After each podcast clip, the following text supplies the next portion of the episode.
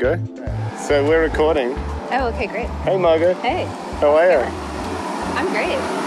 So let's start with the uh, formalities. Okay. What is your name? Who are you? And where are we right now? My name is Margot Jacobs. It's my last name. Um, who am I? That's complicated. Um, what do I do for a living? Is that a good one? Is that a good way to answer that? Yeah, or why not? How am I, mean, feeling right you, now? to- uh, you can interpret the question. You can just dance if you want to. You don't have to I mean, I love to dance. Yeah? But I, I, I am a dancer. Yeah, I don't know mean, how- who am I? I am a soul dancer. I'm Are you a soul dancer? Soul dancer. What does that mean? Like soul funk, soul, or no, like dance like from the my, soul? s- I dance from the soul, but I Oh. do like funk Oh, cool. at yeah. times. Yeah. You know, it's yeah. never, you know, when you're in the right mood. I mean, why not? Yeah, we had a good dance on Friday night. We had a great dance on Friday night. Yeah. Was that soul dancing? That was soul dancing. Okay, cool, excellent. Okay, so um, and where are we? Oh, we're in the Arts District Okay. of. Actually, right now we're technically not in the Arts District. Okay. We're going to cross over into it right now. We're on Mission Road Okay. in Boyle Heights, Los Angeles, California, Right. And we're about to cross over the First Street Bridge to get into the Arts District. Okay, cool. Um, I practice landscape architecture and urban design here in Los Angeles. Um, most of my projects are focused on green infrastructural projects uh, or projects, larger uh, scale projects with multi beneficial solutions. Uh, I have a passion for, obviously, for plants, but also for hydrology and water. And um, and then I have a nonprofit called AMA, and uh, we're a group that's focused on the like how do I describe this? We're focused on um, at- we're an advocacy design group, I guess is the best way to put it. Okay. And we're really looking out for environmental issues Uh-huh. um, and uh, and uh, human rights issues. Okay. Right. So that's a great description. Thank you. Okay, thanks. So now we're going to go deep into your soul Okay, and into your into your past, okay. and we're going to talk about where you were born. Ooh. Where were you born? I was born, I always like to say I was born in the swamps. Yeah. I was born in Tallahassee, Florida, Okay. which is uh, the panhandle part of Florida, 20 miles inland from the ocean Okay. And uh, very swampy, Great. really beautiful, Nice. and very small. Okay. And so what? Then you. Uh, I like. And can we talk about your parents a little bit? Sure. What, what's the story with your parents? What do you want to tell me about I your parents? mean, it's complicated, but Yeah? they're. Um, Isn't it always? I mean, it's always complicated. my dad, uh, well, what's cool about my dad is that he he has a passion for music. He conducted orchestras when he was younger, wow. um, and he studied electrical engineering. Um, did really well with that. Actually, worked at Bell Labs briefly, but wow. ended up going back to law school to marry my mom because my mom's dad was strict or something. There's some story there. I don't really know the whole story. And then, um, and then he practices law to this day. okay. Yeah. And then my mom is more of like, what hasn't she done? She's done a lot. She um, studied uh, English literature okay. and likes to write. Um, she's also, my parents were divorced uh, at some point, and she, when I was young actually, and she, in order to sort of make make money quickly, she became a nurse and she worked in the ER.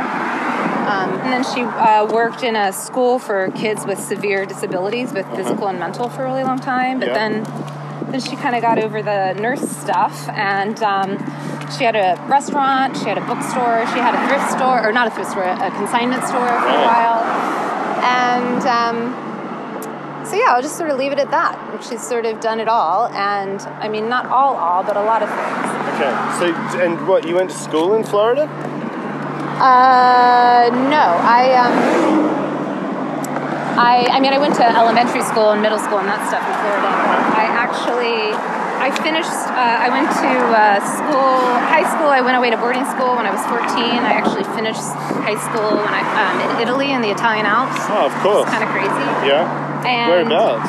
um, in this teeny tiny little town called uh, Breno, which is in the northeastern part of Like uh, Tyrol, of, uh, of Italy, very close to the to the Dolomite. to the Swiss border, and Yeah. um, also there's an archaeological wonder there whose name I can't think of right now, where some of the oldest cave paintings in the world are. Wow. Which I feel like was a big inspiration for me, actually.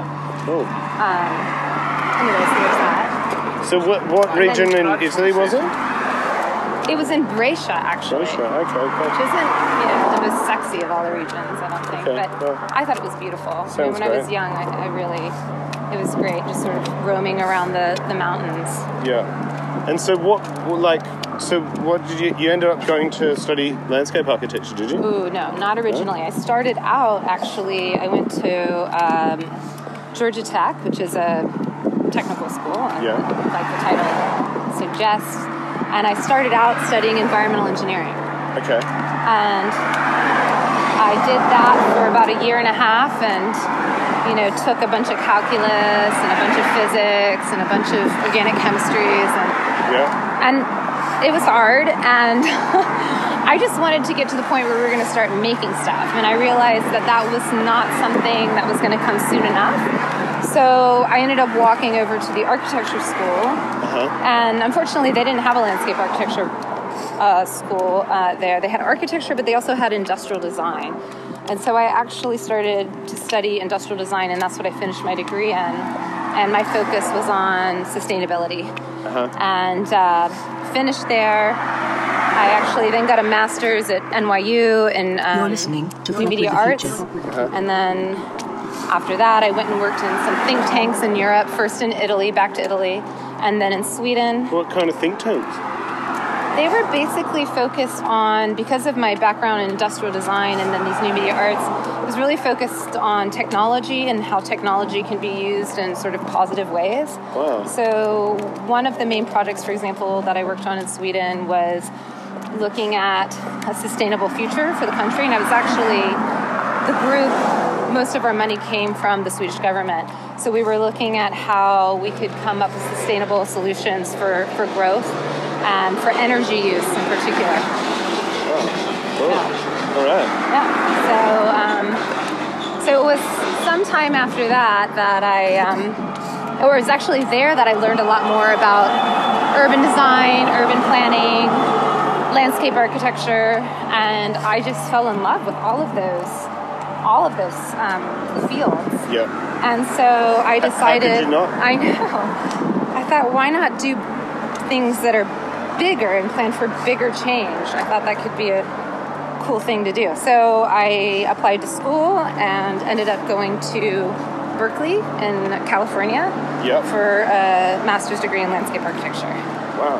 Okay. So what? Just like came back to the motherland, and California was the only place for you, or how did you end up in California? Well, I, I came back. I, I ended up going to Berkeley, as I said, and um, I guess I'd always, I really thought going to Berkeley would be just amazing because of all the sort of lore surrounding Berkeley, and sort of I thought it was just going to be a bunch of like cool hippies hanging out, Yeah. talking about ideas, Uh-huh. and um, which it was to some degree. But I went there. I loved Northern California, but while I was there, I um, interned at different um, landscape architecture firms. One time, I took an internship here in Los Angeles with Mia Lehrer, and um, just really got on with her. Really got along with her, and wonderfully, she before I I graduated, she actually sent me a letter asking me if I wanted to come work for her. And I just felt like that was the easiest and coolest thing to do. Wow. So, and she, you know, a lot of her work had been focused on the LA River. And as I mentioned, I really love sort of these infrastructural pieces. So I thought, why not? This is going to have, and also LA is in a really important time right now. There's a lot of change, there's a lot of growth. And unlike New York, Los Angeles, while it's different, obviously, from the rest of the country, the makeup of LA is more similar in the sense that it's a little more suburban than urban than if you compare it to somewhere like New York.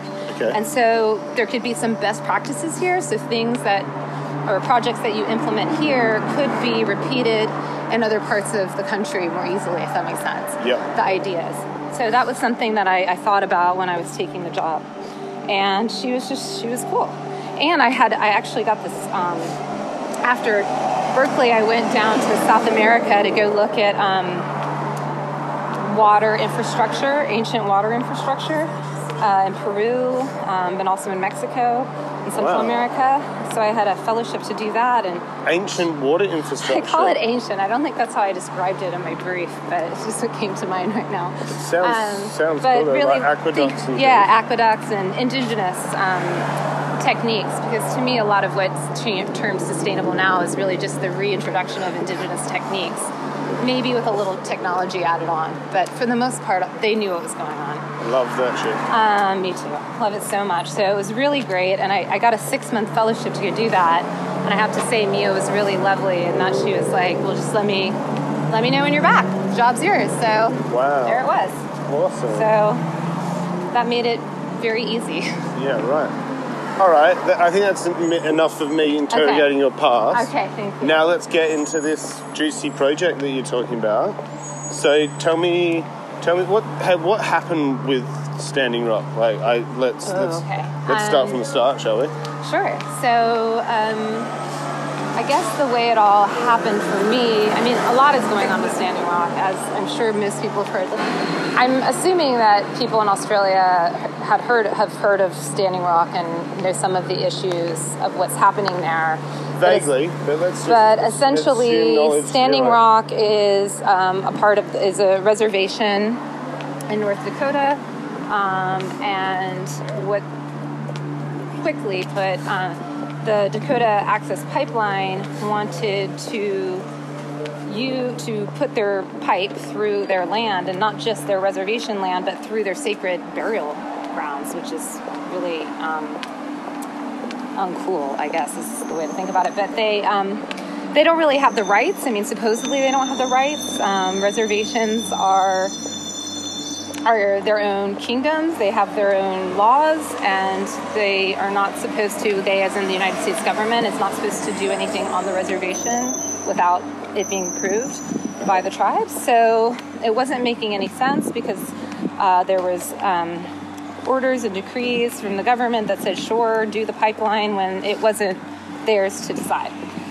overall that's the, the main issue and what's a bummer about it besides it going through their land and land that technically is, doesn't belong to our country um, is that there is a big or there is a big risk that the pipeline could break and not only um, hurt the, the water on the tribal land but also um, it was at risk of contaminating the um, uh, gosh, I'm like losing my mind right now. The Missouri River and the Missouri River Whoa. watershed, which would, which leads into the Mississippi River watershed. Did I say that right?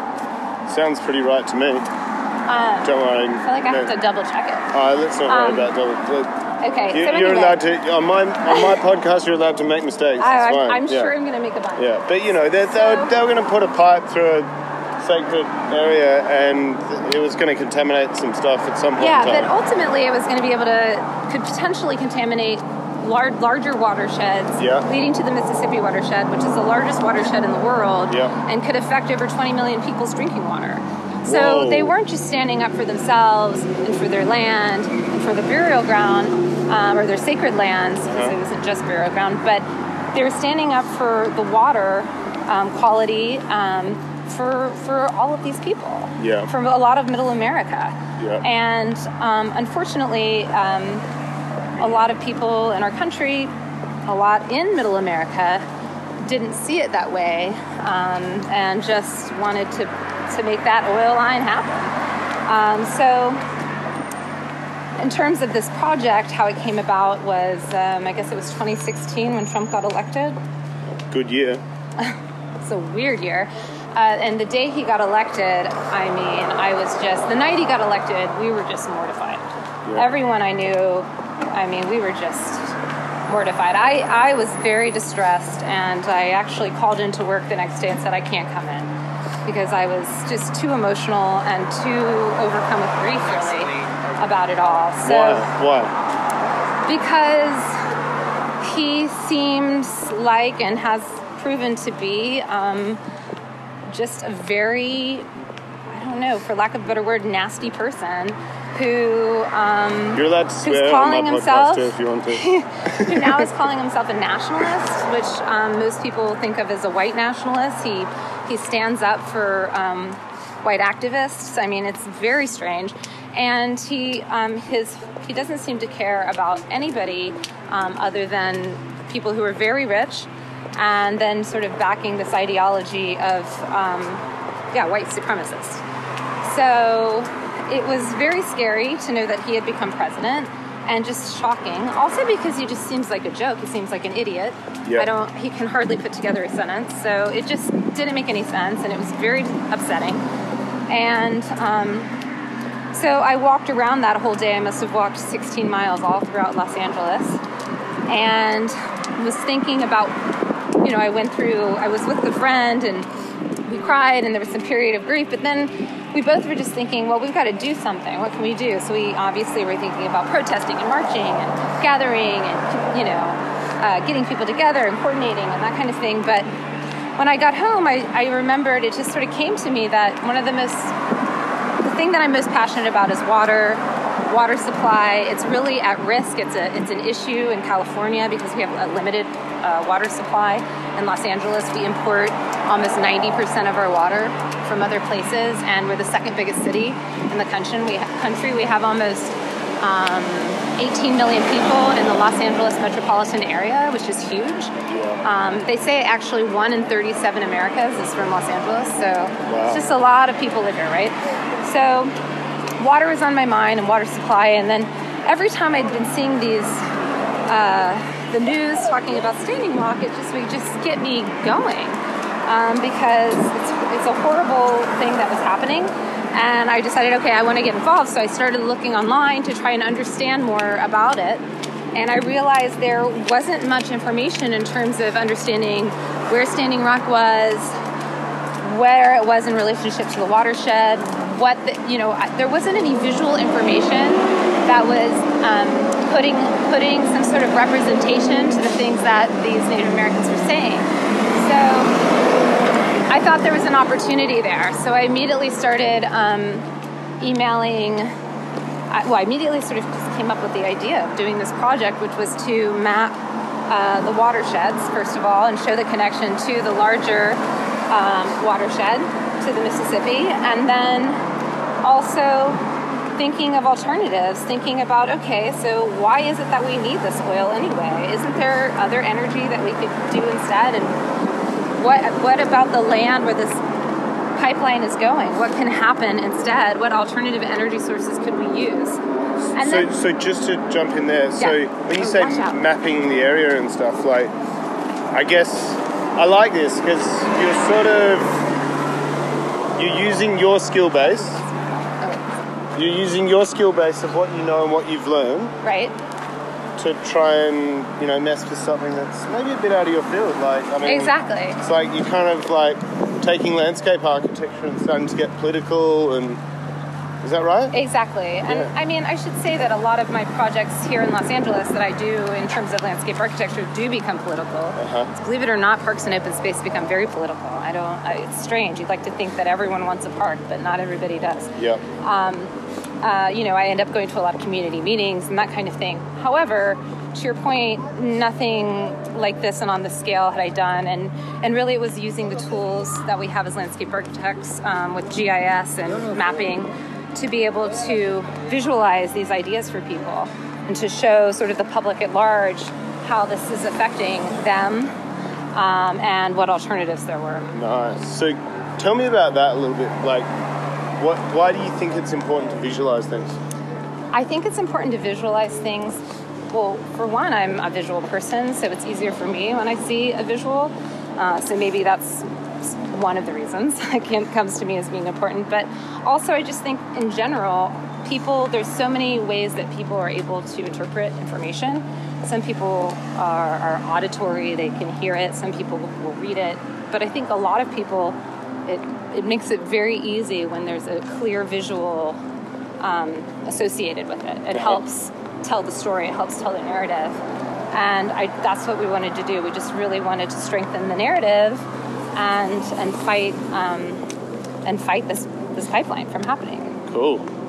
And so, so, and so, what happened next? Like after you, so you visualized So, well, what first the problem, we, and then you visualized the alternatives. Is that right? Right, so first we visualize the problem in the watersheds because, again, I think it's important to understand that these watersheds are connected. Um, water, water doesn't flow within the borders of a county or a state or a country, it flows where it flows. Yeah. And watersheds are often crossing borders in our in our country and over many states. Yeah. And and many times watersheds are crossing over country lines. So it's it's sort of ridiculous because a lot of the times, even in my work as landscape architect, I'll be working on a project, and for example, there'll be projects that border with Arizona, and part of the watersheds in California and part of the watersheds in Arizona. But because we're employed by California, we can only work on that portion of the watershed. And I think it works so much better to get better when all the organizations, meaning all the people involved that live within the watershed, whether it's two states or two countries, come together so that you can look at the watershed holistically because natural systems should be, I think, looked at holistically so that you can better understand the problem and then alleviate it, alleviate that problem in the best way. You're listening to Fuck with the Future. So yeah, so basically, you to be to be simple about it, Yeah. you were like, "Hey, check this out. We got a bit of a problem here." Right. And then you were like, "Oh, check it out. We can we can do these things instead Exactly. with that land." Right. Is that so right? yeah. So we showed where the water was flowing. We showed where um, oil spills have already occurred in that area, and then we also mapped where potential oil spills could occur based on uh, all the research that we did. Uh-huh. So we showed where there's potential for oil spills and how how how that oil could affect the region. And then we did these solutions, right? So we mapped um, within a mile. So we took the access pipeline, and then within a mile of it, on either side, we mapped potential area for solar farms, and we mapped potential area for wind farms, wind turbines. And we actually were able to partner. And I'm not going to be able to say this right. They're amazing. They actually gave us a lot of data sets for free. This wind um, farm company gave us about thirty thousand dollars worth of data sets Wow. for free. It's proprietary, so they were really interested in the cause, and we were able to do that. Anyways, we were able to um, understand that both solar and wind on their own could provide not just enough energy to offset uh, the oil, but could provide more energy Yeah. than the oil. Wow. So, what's the point of the oil? wow. Wow. I mean, and as you mentioned the other day, I mean, oil is limited and it's becoming more and more limited. And, you know, in my opinion, it belongs in the ground. It's helping, it's helping the earth shift around, you know? keep uh, keep coal in the hole and Coal in the um, hole. Do you want oil, oil in the soil. Can I, can I get you a tea? Oh, let's get tea. Yeah. Yeah, let's get a tea. Back with the Future. So these guys gave you 30k worth of data. Right, they gave us 30K worth of data, which is really rad. We reached out to a lot of nonprofits that were working, actually law firms that were working with the Sioux tribe, and they were like, yes, do it, they need it, do it, do it, do it.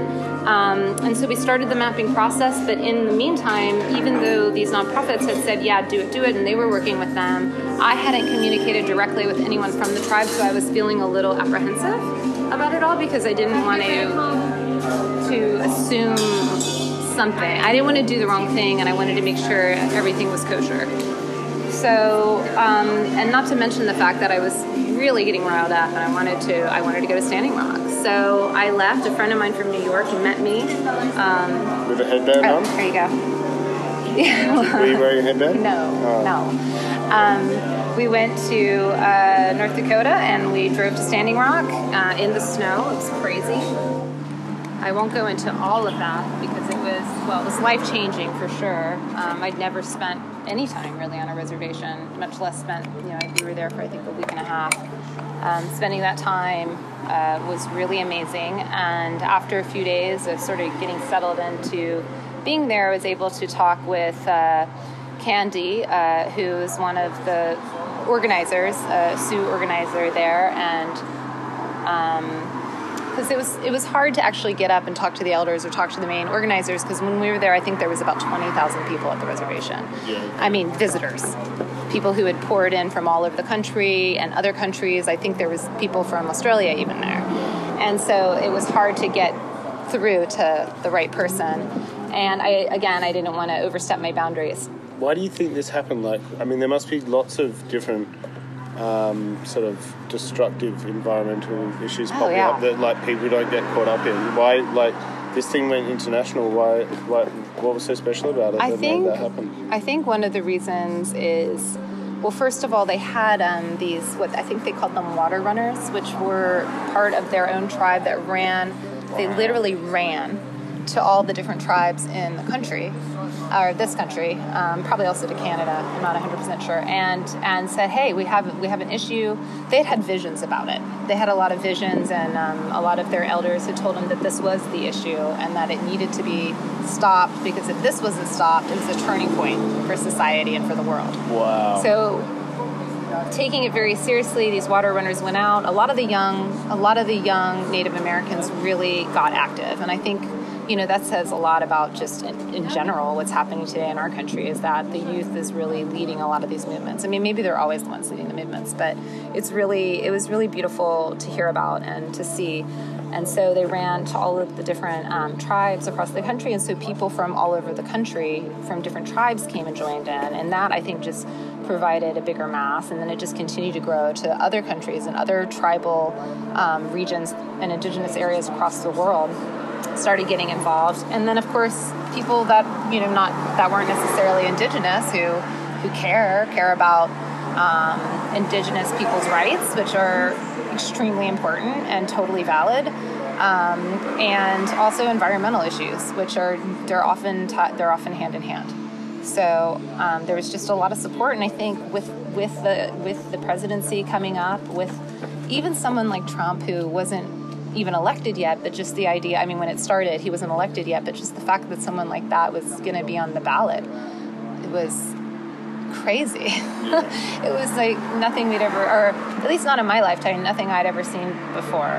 Um, so, it, and it was scary to think that someone with that sort of dark hate brewing inside him could get so far. And that there were so many people that are behind him. So i think maybe all of that together and i think the state of the world in general outside of the united states all of the different governmental issues that we're, we're facing sort of as a, as a whole and how a lot of countries have been sort of moving to the right and not the left. I mean i'm not sure if it's called the right and the left in europe but i Mm. Yeah, yeah, yeah, Um, but um, Yeah, actually, even it though we seems like even there's though we drive on opposite sides of the road, we politically we, we still have the right? same sense. So I think there's just I think there's just a lot brewing. I mean, obviously climate change is a huge part of it too, Mm-hmm. and the fact that you know we're running out of time. What do we have? Ten years, twelve years 12 years, before yeah. before we pass the tipping point. Yeah. And um, so I think people are fired up about Yeah. it. So I think that, I mean that's Time what- to quit our jobs, get arrested, right, go protest, and Right. ca- camp at Standing Rock, and right, pretty change. much, Yeah. pretty much. So then, um, you met the people. I did. You- I you- met. I did. I was able to. I think it was two or three days in. They would have. They had this um, area.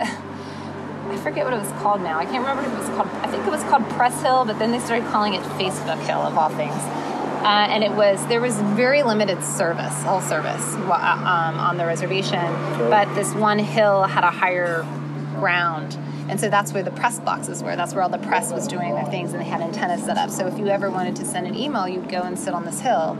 And it's also where they um, would often, well, they'd hold press conferences, but they'd also make announcements there. I mean, actually, um, most of the annou- announcements were made around the Sacred Fire, which was in a different area, but you know, sometimes actions were assembled there as well. So um, during after one of the press conferences, I was able to pull um, someone aside um, named Candy, and she was one of the sort of leaders of the movement. And she, I told her what I was planning, and I showed her the sort of rough versions of the map, and she was, she got very emotional very quickly and said, "This is exactly what we need. This is what we've been looking for. We've been, we've been praying for this." So it made me feel like I was doing the right thing and everything was going to be okay. You're listening to Fuck with the Future. Okay, so then you, the, you got the like, you got the the right people behind you, and then you were like ready and armed to cruise back and make some maps happen. Is that kind of what happened next, or? Wait, say that again. I'm sorry. I was reading a text So, message. so next step was to from there you went back. And, Yeah, I went back, finished up the maps. Um, I was able to organize a lot of other um, young landscape architects, um, uh, mostly from within my own firm, and we worked, you know, till two and three in the morning, late at night, after hours, um, getting all of the information together um, and creating a series of maps. And then um, we actually had uh, a couple of friends in New York who own a company called Friends take a look at them for some graphic support. Um, you know, they gave they gave a little bit of help to us, which was really great, um, and helped move the effort forward. And then we finished up, and then. Um, Fortunately, we you know we put them on Facebook, we put them on um, Instagram, and all that kind of thing. But then we we had the opportunity. I was able to meet with um, one of the coordinators for KCET, which is a big public um, news uh, broadcasting, and um, here in Los Angeles. And I was able to meet with the creative director and show him the maps and tell him the story and how important I thought it was. And you know, what do you think? And wouldn't it be cool to see these maps? Um, on your website, and maybe we could make them interactive so people could understand all the different layers of the maps. And he said, Yeah, let's do it. So then they ended up making a whole website dedicated to it, which was great um, because, you know, we didn't have that skill set or we didn't have the time really. Um, and so he, um, he and his team were able to um, not only create this website, but then they actually worked on the technology to make the maps interactive. And then they also did a series of films and articles relating to each of the maps. Wow. So it was pretty amazing. And so we were able to really get the maps out there to a larger population, which was great. And so, ha- what what ended up happening? Like, what was the? I mean, the main thing that happened is we got the word out. Uh, unfortunately, uh, the pipeline has been. They are moving forward with the pipeline. I mean, Oh. we're not. We're not. Um, I mean, it, I wish I could say that it was enough. Um, I, yeah, I just think that. Uh, I I mean, it's it's sort of a sad story in the sense that the pipeline has um, continued, but the fight isn't over. What I can say is that it's really great. It, we were able to form this group, ALMA, first and foremost, which is this group that we now are. We're working on other efforts now. We're working on um, mapping um, the border uh, between the United States and Mexico. Um, and looking at issues not only between human humans rights issues, but again other environmental um, issues, including wildlife corridors and these kinds of things that are impacted by creating a border. Wow. And then we want to do some offsets and think about what else could this border wall be instead of putting all this money into this. What what could we do with that money? Interesting. So we're working on that, and then we actually just started an idea of making a book uh, about the the fact that we only have 12 years left. And so we're going to be doing a series of maps looking at energy, waste, food production, clothing production, um, basically all the different tiers uh, of, of, of all the parts of the puzzle, I guess you could say, um, that are contributing to climate change. And hopefully by making maps that are informative, but also showing maps that offer opportunities. So we're going to be collaborating with a lot of different graphic designers on that. So those are two things that are in the pipeline. So that's one positive thing that came out of it was just us forming together. The other positive thing was making connections with people like at Sta- Standing Rock. Um, there's still the movement still is ongoing. The fact that there's a lot of um, not just um, the Native Americans involved, but all of the different environmentalist groups that are involved with water issues um, and the connections that were made there and sort of the strengthening of that feeling. And then just the fact that we were able to tell the story to a lot of people and get the word out. I mean, I guess that's the first step is just getting people motivated by making them more aware. So there you go. So, from your area of expertise, tell me something optimistically about the future and what you want to happen and what you think could happen. Are you driven about cities, about I am. I am about, definitely like- driven about cities and how cities are moving forward. I think there's a lot of strength in cities. Um, you actually mentioned this the other day. The fact that it's harder for, for larger uh, government organizations to move that quickly in terms of, especially our country right now. I mean, we don't even have a real environmental protection agency anymore at the Yeah. moment. Um, so it's easier for, for cities to move forward, especially, um, again, speaking about the United States, most of the people in cities are um, Democrats or, or majority left liberal ideal people. So they have the sort of gumption to, to make the policies happen, even if the rest of the country doesn't want it to happen. They're in the city, so you can make it a, it's a city law, it's a city ordinance. So for example, in Los Angeles, there's been a lot of progress in terms of that, and it's really great to see it happen. I mean, there's a lot more that can be done, but it's cool. So I'm excited about cities, and I'm, I'm obviously really excited about city making. It's part of the DNA of, of what I do, um, and especially working in Los Angeles and Southern California.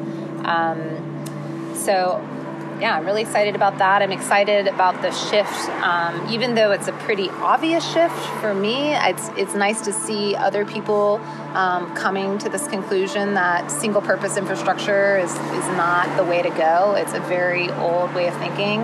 Um, although most of the infrastructure we have still is single-purpose infrastructure, so there's a lot of um, movement towards changing that up and thinking about what infrastructure can be What does that mean, single purpose infrastructure? single purpose infrastructure like for example the la river um, when they the la river was channelized in the 30s and the reason that it was channelized well the los angeles river when we walked over it you you can see that there's not a lot of water running in it. It's what's called a dry river meaning that most of the time it doesn't have a of in it. Um, but when it rains in los angeles it pours so it becomes a deluge of water. And so what happens is, uh, or what had happened in the past, um, is there was a lot of flooding that happened. And um, oddly enough, before sort of the white man had come to Los Angeles, indigenous uh, people here never, you know, built structures close to the Los Angeles River, knowing that that wasn't the spot to be. But we had so due to all of these, uh, all this flooding, the Army Corps of Engineers came in and they channelized the river and they built a big concrete structure for the river to go in. I mean, a whole river, and it's crazy. And the thing is, is I understand um, wanting to do flood protection. At this point, there's a lot of people living in LA. It's not like we can just ask half of Los Angeles to move.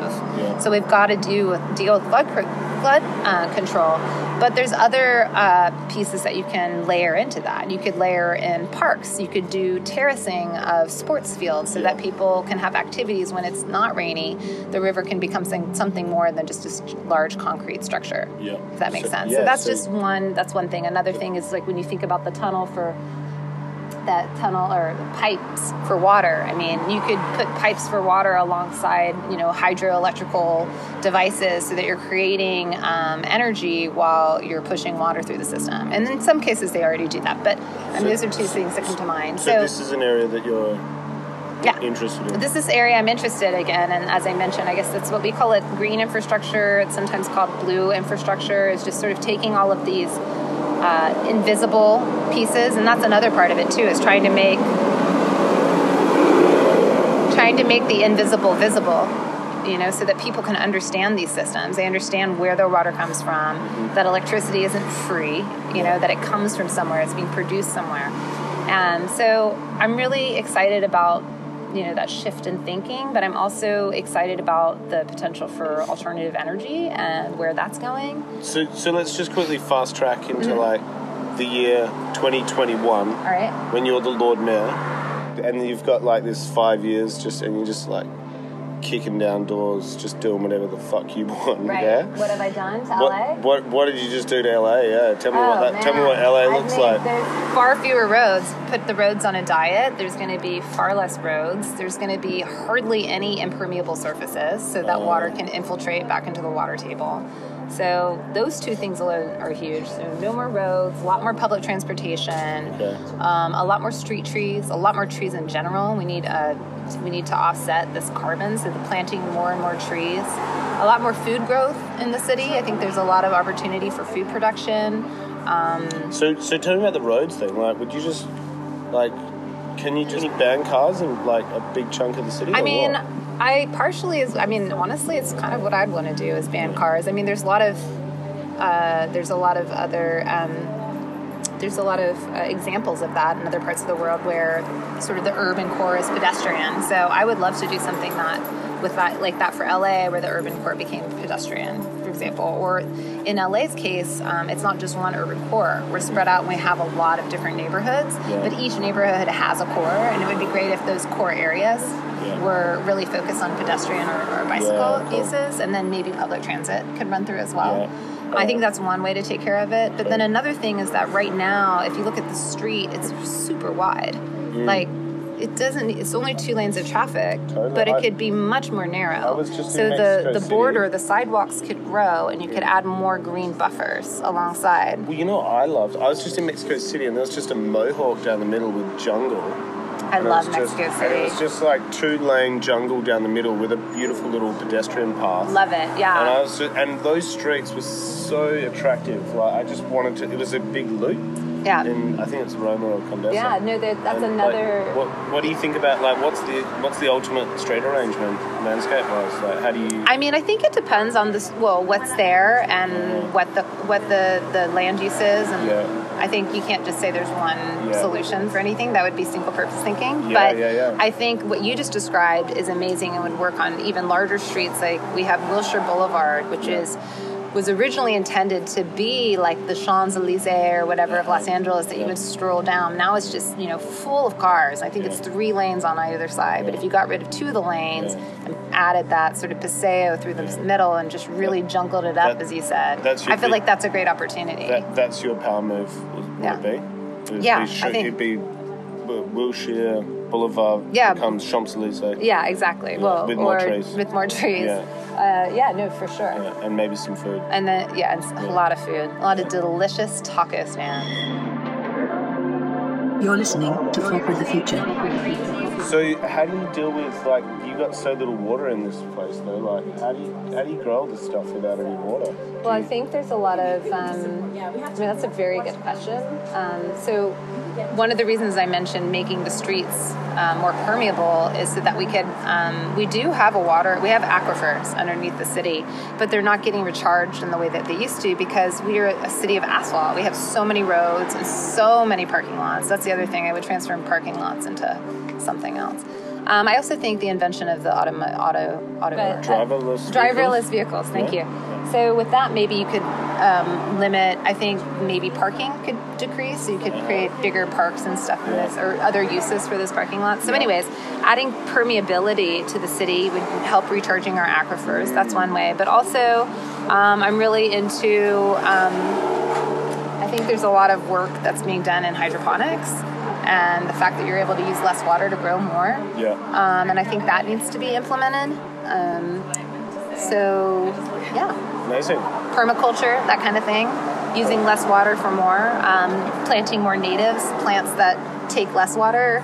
If we plant mostly natives in Los Angeles, these are the kinds of plants that wouldn't take much water, so you wouldn't have to water the landscape, you'd be just watering the food crops. Yeah. It's a really good question, though, because we actually, not just in LA, but Southern California provides over half of the fruits, nuts, and vegetables for the whole country. So, and we're taking all of that water from somewhere else to do it. So it's not the best. It's not the best makeup. So um, any parting words? I think we're going to wrap it up there, Margot. Thank Okay, you so yeah. much for your time. Is Yeah, there no, anything you want um, to uh, tell people about how they should fuck with the future? I think they should fuck with the future and however they see fit. You know, Yeah. just try to do your best, so to Yeah. speak. Yeah. You know, what, remember that water is life. Yeah.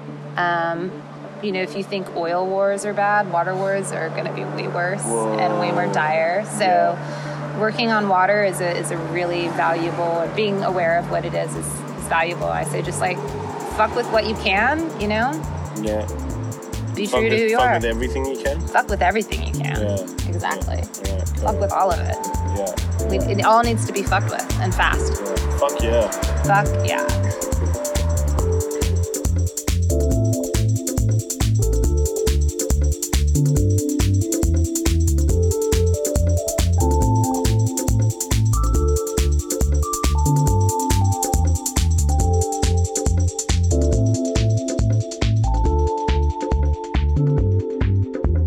Tuning in to Fuck with the Future with Finding Infinity. Hit that follow button to keep up to date as we release more podcasts. Ciao.